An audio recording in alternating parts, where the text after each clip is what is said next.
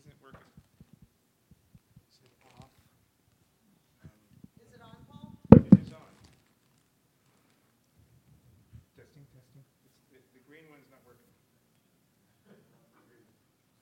Green one's not working. Is that a thumbs up or a thumbs down? We can hand off.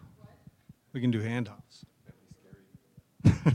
Gotta come join us. Not well. They uh, left him back. Yeah, that's right. I do. All right, this isn't working. Yeah, we're switching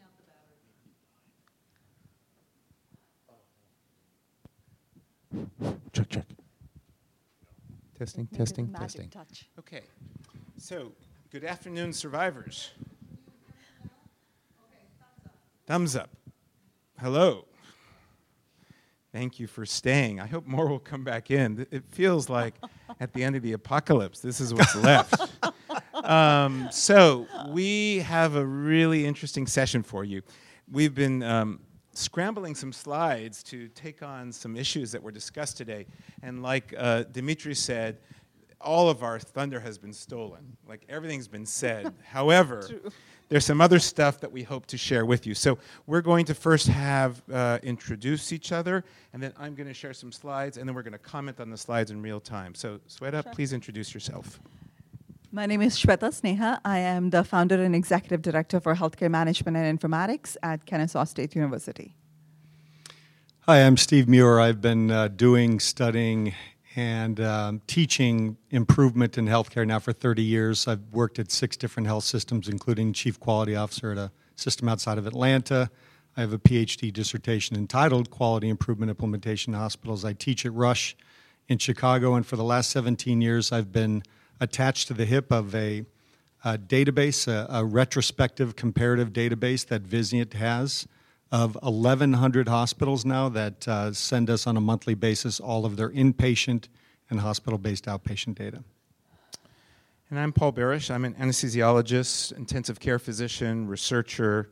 I've worked in four continents, studied about 18 countries, um, advised several startup companies, and work with governments to help improve the safety and quality of care. So let's start with that. This is the four major reports that you all should be familiar with. They show the epidemiology of the fact that we harm a lot of people in hospitals and in the community, perhaps as much as 10%, maybe more despite all the work that's happened in the last 20 years, we still harm about 10% or more.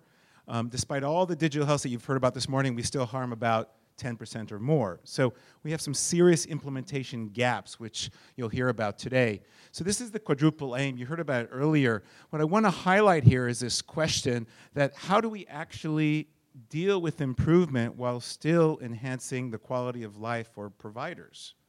So, how do we deal with this data challenge that you've heard about today and not burn out the docs, not lead to the massive increases of self harm with drugs, alcohol, and suicide, and the resignation that we're hearing about? So, Steve, you spend a lot of time across a lot of major healthcare systems. The crux of the quadruple aim is it working?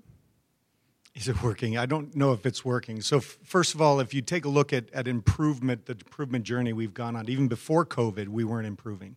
If you look at observed mortality over time since 2019, observed uh, readmissions, observed length of stay, complications, we're not improving. We're not getting better. Why not? Uh, I think that you know we we we've forgotten about Donabedian's very simple model of a structure, process, outcome. That if you have the right structure, you're going to um, then have the right processes, which leads to the right outcomes. I also think COVID has not helped it either. I mean, we, what about if we have the right data sets? Won't quality get better? Uh, you yes, one of the most um, uh, um, important but forgotten steps in the data is that um, it's not the data; it's the insights that you can get from the data. And most organizations right now are getting data or information and not insights. Information, for example, comes in dashboards and scorecards, and they go to the leaders, and then we expect our leaders to understand how improvement occurs, and that's not happening. You stole my next slide. So, this is the father of every industry you've ever worked in, every car you've driven, every phone you've used. Are you familiar with Deming? This is the backbone of everything. We don't teach this in healthcare. This is the backbone of every industry. These principles of the client, the system, variation, theory, and leadership. Why is this so hard, Sweta? Healthcare is complex. Healthcare is not one thing. So most of the other industries, so, you know, I was sharing with you that I, uh, before I came to academia, I was actually working with PricewaterhouseCoopers after my undergrad in computer science. So I was a student of processes and work systems and how they should interact. Healthcare is those processes were, were complex, but healthcare is a conundrum.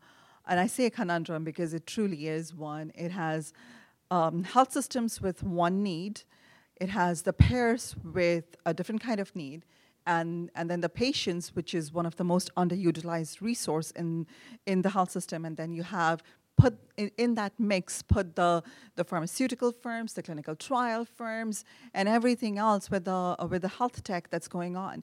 And you have this mix of stakeholders who are actually pulling on what the quality outcome should mean for each one of them. So hence the processes are not simple and we haven't honestly spent much time understanding and laying out the processes so as to take it to the next step to improving it. So, my fundamental challenge to all of you is do you think that you work in learning health systems? Do your systems address the fundamental building blocks of a true learning system? Steve? I, you know, I think that there are models out there that, that have worked. I've, what I've seen in, in uh, you know the 1,100 hospitals is we have we have systems that do well. So when I say we're not improving, that's on average. There are organizations that are improving. Are, they're a minority. They, they're a minority, and are they learning systems? I think they're actually they're taking the complexity of healthcare and they're making it more simple. They're saying, how do we figure out how to improve in spite of all, that. in spite of all of Mm-hmm. this complexity? So, is it hype? Is all this stuff hype? The stuff we heard today about the EMR solving our problems, the gaps. No, you know, let me let me um, point out what the quadruple aim. The fourth aim is the um, uh, is the staff, is, is the well-being of the staff. Yes. Uh, Brian Sexton at, at Duke's doing a lot of great research on on understanding emotional well-being and emotional exhaustion. And what he's found is an emotional exhaustion leads to and can predict almost anything you want in there. It can predict and help you figure out how to improve the health status of patients, how to improve population health, how to decrease costs. Right now, after COVID, our emotional exhaustion of the nursing staff in particular is at an all-time um, high So there's right a paper now. published this week in the Society of Internal Medicine, SGIM, which shows that the burnout amongst physicians is, is equivalent to soldiers coming back from Afghanistan as it relates surprised. to I'm PTSD. Yeah, I'm not surprised. So yeah. I think this is the answer. I think this is one of the answer. What he found that Brian Sexton did is that during the pandemic, when physicians were not allowed to go into the hospital and they used telehealth more, their emotional exhaustion actually went down, while the nurses went up. Yeah. Also, think about this: the nurses support the nursing assistants and everybody else. They're taking jobs across the street at the burrito place because they can get more money and they don't have to deal with um, So we'll, patients. we'll talk about that in a moment. Is it just about money? We'll talk about that. So this is the advisory board arguing that you know in 2021, Francis, telehealth was the key issue for executives. Not anymore. Na- as if it's like a binary, one thing or another, right? So now workforce is the key issue, It is. not telehealth. It is. So have we solved the telehealth issues, Sweta?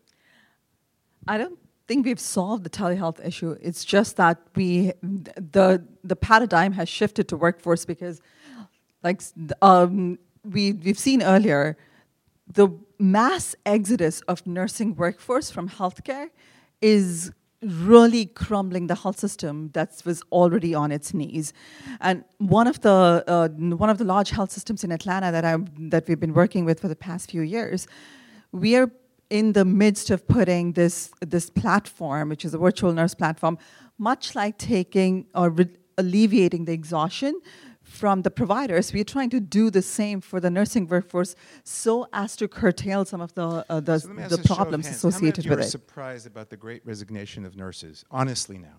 No, none at all. How many of you knew that we were treating nurses badly for a really long time. Of course. Let's be honest about it. Yes. Okay? So let's not like play this game that COVID suddenly caused this. Okay? Putin exasperated it for sure. We've been abusing them for a long Yes. time. I mean, I know that sounds like a really harsh statement, but that's not far from the truth. Not far No. from the truth. So we've Not just at all. published one of the largest studies, two and a half million patient catchment area. The number one reason why nurses are quitting is because they've been mistreated, not because they've not been paid well. It's because they don't feel they're being listened to. It's because they're being shat upon. It's because they're being ignored in their processes. So I love this slide. So, I mean, we've had these signals for years, and yet it took COVID to remind us we have a serious problem. Sorry, is this too much? I'm sorry. It was four o'clock. I thought I needed something to wake you guys up. You know. All right. like so, four questions. So, what do we know about telehealth and telemedicine users? So, let's talk about the human factors evil question. Yeah. You and I talked about in the break. yes. Let's talk about why there's so many issues around the lack of integration, lack of HCI, lack of human factors. So, how many of you have heard of this term called human computer interaction and why it's important to any kind of tech dev? Not one hand. Not one hand. Um, so, human computer interaction, and just to give you a very short, uh, a very brief summary of that, is what enables certain technology and certain kind of applications and certain kind of software platforms to be meaningful to you versus being cumbersome. So, how many of you are iPhone users, Apple users? Okay. How many times have you actually read an iPhone manual before turning the phone on? I No. just, I just talked to my daughter. True. I think that's a workaround. True, true. But you remember the first time Steve Jobs actually came around and, and, and really just slid his finger, and there was, and that's how iPhone was born. And that's that to me is the zenith of human computer interaction. the It, Zen or the Zenith? The zenith Okay. of it. So, so for in in my mind, if we can build health systems and telehealth systems which can be that intuitive and doesn't come in the way of actually taking care of patients, we will we will see a lot more adoption. So right now we have one-on-one communication. What we would like to see eventually, and going into the the realm of uh, remote patient monitoring, is that we are surrounded by sensors and they communicate with the providers without interfering with the patients and that will actually improve insights gathered from the data and not just not just a whole lot of information coming from it I, I know you, but, but quickly, Yeah. that, that's interesting because isn't that the exact same thing we talked about EMRs 20 years ago? We did. And, and EMRs, I think, are causing more oh, emotional course. exhaustion Of right now than. Steve, we talk about patient centeredness, and we had a great talk now by, I don't see him in the room, he stepped out. Do you think the system is centered around your needs? As a patient, as a father of patients? No, not. not it- Does it's anybody not- think the system that takes care of them is centered around their needs? nope So maybe we should stop using that term because clearly it means differently to all the academics, including myself, who keep on writing this stuff, versus the you know what what we actually feel in the system. Why is there such a gap between the theory and the practice? Why is it so hard to make it truly central around the needs? It goes back to the, the question between medical care and health care. So Um, this is a really like this is a lovely Canadian model which argues that patient centeredness begins with patients complaining, then we give them information, then we listen to them, then we actually consult with them, and then finally we do what's called experience-based co-design. So co-design, what does that ring a bell when you hear that word? It is truly to bring bring the users to the table before you start building something. I mean, imagine really smart scientists from MIT building a cockpit for a pilot without ever con- consulting with a yeah. That's what we have been doing. That's how EMRs were launched. We built the first the first set of EMRs without ever consulting with the physicians. And of course there was a little bit of a mutiny because of that. So 30 years ago, Paul Batalden and others at Dartmouth, and Steve knows him well, developed this model called the clinical microsystem. Have any of you heard about this? There's an IOM report about this in 2006. And the idea was that everything should be centered around the patient and the team, and these microsystems should have clear core values. It's a really powerful concept. You've heard about it hundreds of times, mm-hmm, and mm-hmm. And it's still an ideal. it's still an ideal.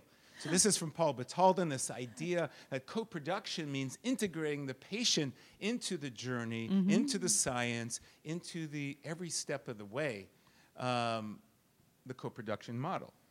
Why is that so difficult, though? I, I think healthcare is a, it, it's a large, gigantic ship that's very difficult to move. And I think COVID is maybe could um, Be the be accelerator that be the accelerator that could help us, particularly with digital health and trying to get this to be more patient centered. So this is the science of human factors. It's been around for 100 years. Every other discipline except healthcare uses this regularly. it speaks to everything around the design of devices, interfaces, buildings, environments, organizational cultures, system architectures. I can go on and on and on. But the fact that most of you haven't heard about it is a gap in what we're talking about here, right? So what does that mean? It means if we're going to design for humans, we have to use the science of industrial engineering for designing devices. Again, how many of you use UX technologies for designing your telemedicine or telehealthcare devices? We have a winner. We have a winner. so this is the backbone of other industries. Why are we ignoring most of this in healthcare? I don't understand why. Every pump that we use, every bed, we use the same framework. Of course. So why is the healthcare companies are not utilizing these engineering skill sets? The steps are very clear. Needs assessment, solution selection, implementation, monitor and sustain. This book from Donald Norman, one of the forefathers of industrial design, argues that if you design a system to fail, guess what? It's going to fail, right? What does Paul Batalden like to say? Every system is designed perfectly to get the outcomes it gets. So are we surprised that our healthcare system looks the way it looks today? So this is some work that I've spoken to some of you here. So this is, I think, the largest trial of its kind. It's 5,000 patients. It's a, it's a project that we did at Methodist. Um, over a period of three years, we interviewed 400 patients and users. Um, and what we're able to show is a variety of things. But most importantly, the readmissions at 90 days went down, the satisfaction of the patients went up, and the satisfaction of the clinicians went up. Does anybody know of any good trial that's shown anything remotely related to that? Which one?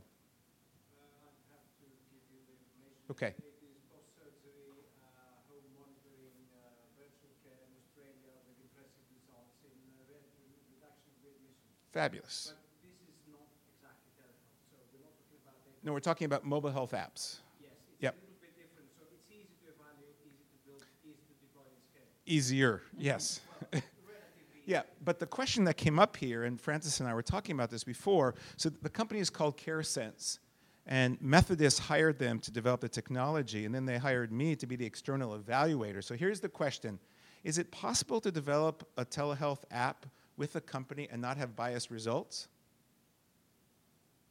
Or is that by definition conflicted? Francis, what do you think?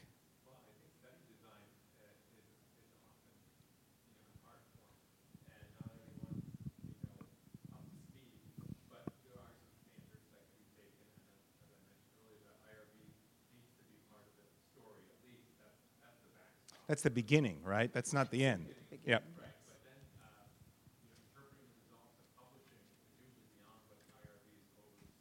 Absolutely.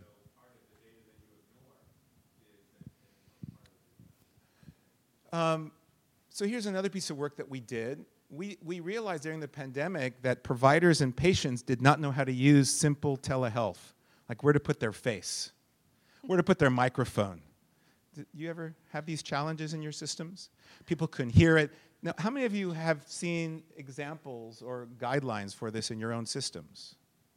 It's really interesting because this is not rocket science, and yet, simple thing is how, where to put the camera, where to put the microphone. Again, simple human factors, simple environmental stuff. Okay, question number two. What do you need to know, Steve, about the system in order to make sure that the system around the patient and the provider supports the telehealth intervention?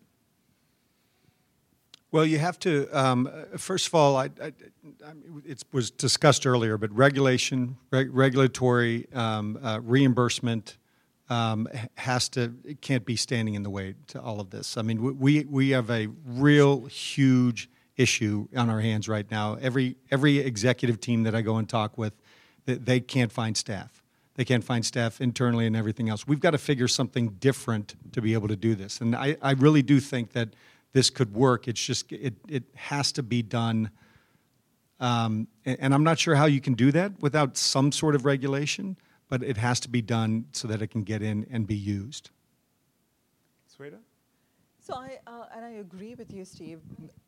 I agree with you, Steve. But I, I and I do feel that sometimes the regulations get in our way of actually innovating and getting things done and moving the needle on it. Uh, n- but telehealth, I mean, it's been around for for decades. Actually, actually 100 years. the ATA has been around for 100 years. Yet today we are talking about how this can sustain itself. I think that's a fallacy. I really think that we we need we need to start having a conversation about how we can how we can have the right kind of money put into place. How can we how can we support our physicians and how can we support the quality outcomes part Well, of the let- quadruple let me aim. ask you this. Okay, go I want ahead. to respond to this. So this was published last week.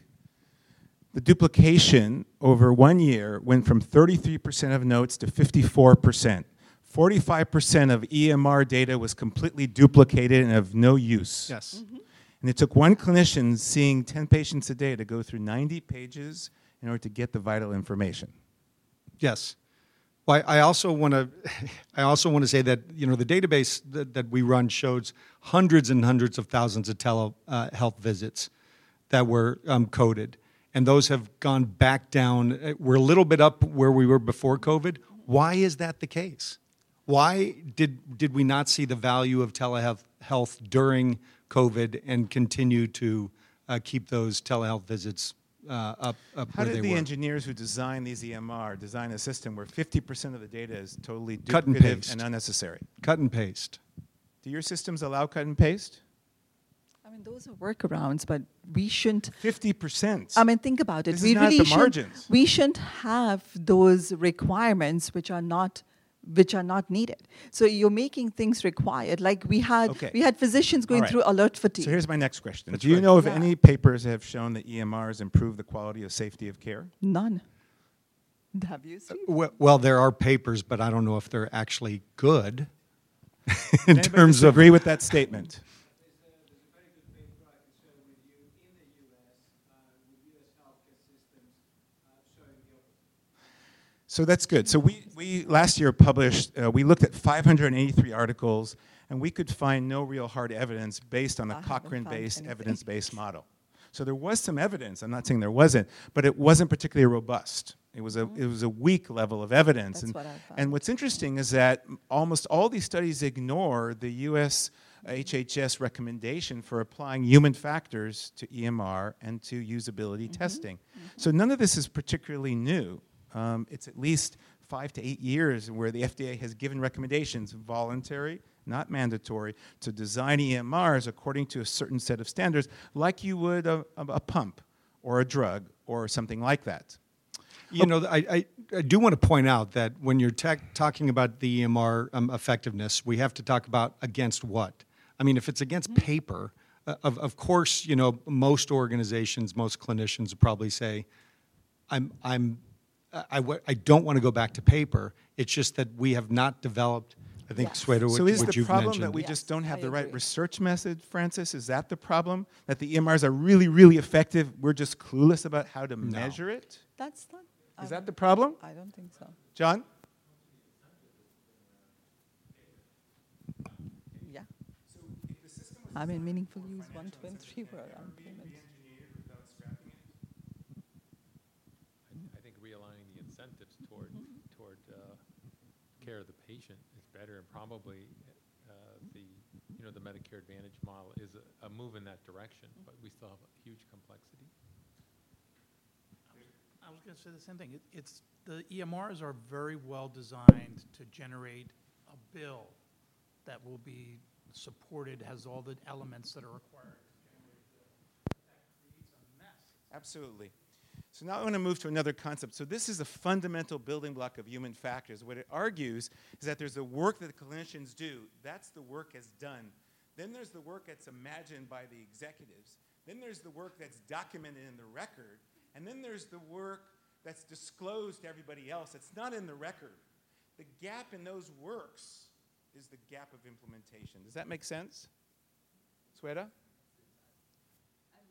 Actually, I'm, I'm glad you brought this up because the, in, in the initial uh, era of EHR implementations, we were doing this case study with one of the, the health systems in North Georgia, and the CEO of the health system was really, really happy because he would see e-prescriptions going out through the Wazoo. They were, he was very happy with the adoption, and then he wanted, we wanted to establish best practices, and, and we dug a little deeper, only to realize that the, that the heavy hitter physicians, like the orthopedic surgeons and the others, they had hired what they called extenders.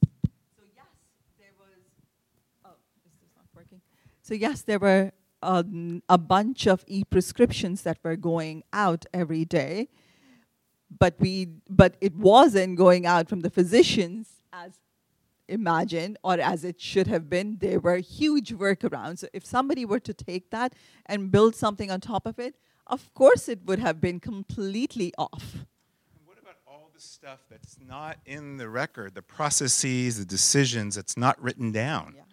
One of the, our hard, when I, I do investigations of adverse events, the EMRs have made it really, really hard to understand what actually happened because the language is poorer, the documentation is weaker, so it's very difficult to do a forensic analysis mm-hmm. because all that stuff, which used to be in the paper record, or at least some of it, is not there now. Um, so this is Pascale Carayon's work from Wisconsin. What she argues is that if you want better outcomes, you have to focus on the social, cognitive, and physical environment that interfaces between the work system, the doc, the nurse, the pharmacist, their organization, their technology. EMR is over there. But if you ignore the processes, the social technical processes, it doesn't matter what you put in the EMR, you're never going to get consistently great outcomes. So that's the foundational building blocks of human factors, right? So here's what we do for that we do process mapping and task analysis. Here's how we design our systems. Um, this is what it looks like. Has, have any of you ever done process mapping? Every engineer does it. It's 101, right? Here's what it looks like cardiovascular care. Here's what it looks like um, in the operating room. We've been doing this for 40 years. None of this is new. This is how every company that designs devices does. Otherwise, they can't get stuff through the FDA. We do mapping metrics. Imagine doing this for a telemedicine or telehealth device. Imagine that for a moment. I've never seen a company follow this this way, or at least not talk about it. Perhaps they're doing it in secret, but, but this is how we design devices for rigor and sustainability.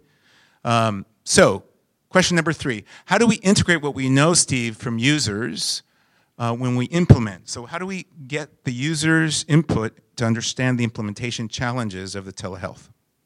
I think Sweta mentioned earlier, we ask them. That's pretty novel. Well, I, I When do we ask them, though? we ask them after we've already um, uh, created what we're creating and selling what we're selling. And, and not, I'm, I'm not trying to say that we don't ask, we, we do ask some of them, but we, we need more widespread asks. Yeah. So this is something we wrote 14 years ago about the risk assessment that needs to be done in telehealth and human factors design. Are you guys familiar with this tool to design telehealth or telemedicine? It's a fundamental risk management framework that we borrowed from nuclear engineers. This is straightforward. It's required in other industries. Again, it's a foundational framework to make sure that by the time you get to a prototype, you've already addressed the risks and the hazards that are already in, based inside the system. Here's some paper that we just published that's coming out now, um, in which we use FMEA methods. These are the methods that aviation engineers use to see if the plane's going to crash, or the escalator will come down, or a ship will, will come apart. It's a fundamental engineering technique which is used, but now we're applying it to RPM around COVID 19 in Italy during the pandemic. All right, Sweta. What else to consider about monitoring and sustaining existing or newly implemented programs? In short, how do we sustain our telehealth interventions? What's going to keep it going? I think the biggest would be if we can put the incentives into place, because our incentives keep varying all over the map, and that leads to, of course, you know, we have we have seen how physicians have been exhausted by alert fatigue. I'm hearing about emotional exhaustion. If we do not have the incentives put into place the, for our physicians and caregiving team, it's not going to be sustainable. Yep. Our favorite guy. What would you want to say about him? Uh, uh, Avedis Donabedian has the job that I've always searched for. which is he got paid to think and write his thoughts down. That's what I'll say about him. So the Donabedian model, he was a Lebanese who worked at the University of Michigan, who essentially was the foundational person for health services research. This is how we look at complex systems. And what this means in practice, and this is from a paper that we published a few years ago, that if you want telemedicine to work, it's very different if you change the policy, if you change the service, if you change the intervention. The more upstream you go, the less resolution, the less precision you have in the outcome which is to say that if you change CMS rules for telehealth, while it's good generically, it doesn't actually help telemedicine improve outcomes. Does that make sense? If you want to actually improve telemedicine outcomes, you have to focus on the interface between the device and the patient, not just on the financial aspects, right? That's right. So when you conflate these things, you get confusion between where you're investing in the process and why the outcomes are so variable. Here's another example. So, this is this technique that we use. Uh, so, this is a whole telemedicine device process. These are all the things that we apply in order to make sure that the device adapts to the needs and the barriers of the users and different type of personas that's different type of users young old men women children etc this is a very complex journey and it takes a while but it actually works um, it works all the time because you very quickly find out if the device is going to fail early on before you go to market. All right, implementation. We've talked about implementation, right? So this is a CFIR model. This is a standard model that we use for applying health services systems outcomes. Can you imagine if we apply it to telehealth and we find out what are the reasons why a telehealth device or service does not succeed? And what that means is we have to look at these things, right? Penetration, fidelity, costs. We have to look at efficiency and safety, and most importantly, the client satisfaction, functum, symptomatology. Can we do this in telehealth, Sweta? We, we could if we have the right, uh, right kind of processes and right kind of structures put into place. So we've been talking a lot about the processes and how it interfaces and the human-computer interactions. Have you heard of uh, uh, this, this whole structure called the work systems method? So in, uh, and I, I believe if we can have the right kind of work systems, and work systems are not just processes, but it's, it's, it's a little bit beyond processes. It's, it's really the ecosystem that has processes, technology, people, um, the workarounds, and everything else into place. And if we can create, if we can have an understanding of the whole ecosystem, and we can put these structures into place, I think we can make we can make it work. It's the magic is going to be in in bringing everybody so again, to I the asked table. the question: How do we make sure telehealth actually creates a learning health system for the patient, the doc, the nurse, and the manager? Well, let me just let me just tell you how the leading organizations are improving. Um, centralization and simplification. So, um, for example, if you want to uh, do improvement efforts, what I'm finding in hospitals is that this department does improvement in mortality. This department does improvement in length of stay. This department does improvement in patient centeredness. They're all related. And so, if Talking you to each other, the- sharing. Well, they're they're supposed to. Yes. But there, if you bring all of that together, and I was just looking at this, there's some great concepts here, but you've got to translate those in a simple way um, to be able to, and in a centralized way to be able to get things done. So who's who's in charge of all that learning? Who's in? who's collating it all? Who's making sure that You it's mean the uh, at in in the executive suite or Well, there's a, a support, uh, centralized support group, typically led by the chief quality officer or chief medical officer, that should be the support for all improvement across the system. But we've I got thought that. that's the CMIO's job. Um, well, then when you go into most organizations, you've not only got the CMIO doing it, you've got the CNO doing it, Working you've got together. the COO doing it. Yeah.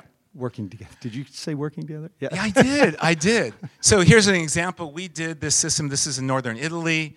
Um, this is during the height of the pandemic. You've all heard that Lombardy system failed. Um, next door to Lombardy, the region next to it in Modena, um, using telehealth and using wide engagement of the community, were able to uh, reinforce the hospital so they didn't fail. So telehealth worked here not just in the devices, but it was a social technical aspect. It was the community willing to embrace these things. It wasn't just the technology. So let's spend the final minute thinking about, in addition to all the things we've talked about, what do you think right now? What are the most important take home messages to help deal with some of the barriers to adoption, the barriers to sustaining these telehealth changes? Sweta first, and then Steve. Yeah, I'll, I'll start by giving a very small example of, uh, of where I have seen it really succeed. So, uh, so, think, so think about it. This is, this is a study that we did on the aging diabetics in China, n- a population that's very very difficult to work with, I would say, because they they had very set ideas on how they should be monitored or not. And we we went through this whole exercise of collecting information f- about them, running through profile and persona, and and then we created this platform that allowed them to be mon- monitored, but at the same time we create a so created a social structure for them. So it's essentially what that meant was every day when they were being monitored for a certain condition, they were almost getting gamification points with that and they would they would discuss those points with their peer group and and then these sort of got competitive and then they they sort of wanted to improve their points associated with their condition. And that led to improvement and and that led to wide scale adoption. So if we can build structures where there where there is social cognitive theory that's building a whole ecosystem of, of people where technology supports their outcomes, we will be able to So succeed. in the language that Steve and I, we would call that change management, right? Change management is a part of it, it's not all of it. Yep. Steve? Yeah, the only thing I'll add is that uh, with the right platform, uh, I think the time is right now. So uh, I, I think that small test of change will produce better quadruple aim uh, very quickly, and we just need to we just need to do it, but it has to be the right platform. Any questions or comments? No questions. questions. One question. One question. One question. Dimitri? I just a very quick co- comment. I, I disagree with your alignment of policy to intervention. I believe uh, that's based on my experience. At the level of policy, we are accustomed to a very old uh, uh, policy approach, which is lacking. So if we compartmentalize policy and further develop policy and in an aligned fashion do interventions to support interventions and vice versa, it's going to work. Your Donabedian model will go around 316 degrees and, and reach where the Donabedian intended the model to reach when it was developed. It's still current. Nobody has uh, produced something better. I agree. And thank you for bringing it up, guys, today because you know I think it's a treasure for health systems development. Thank you. Thank you. Thank you. Thank you for your attention. Thank you so much. That's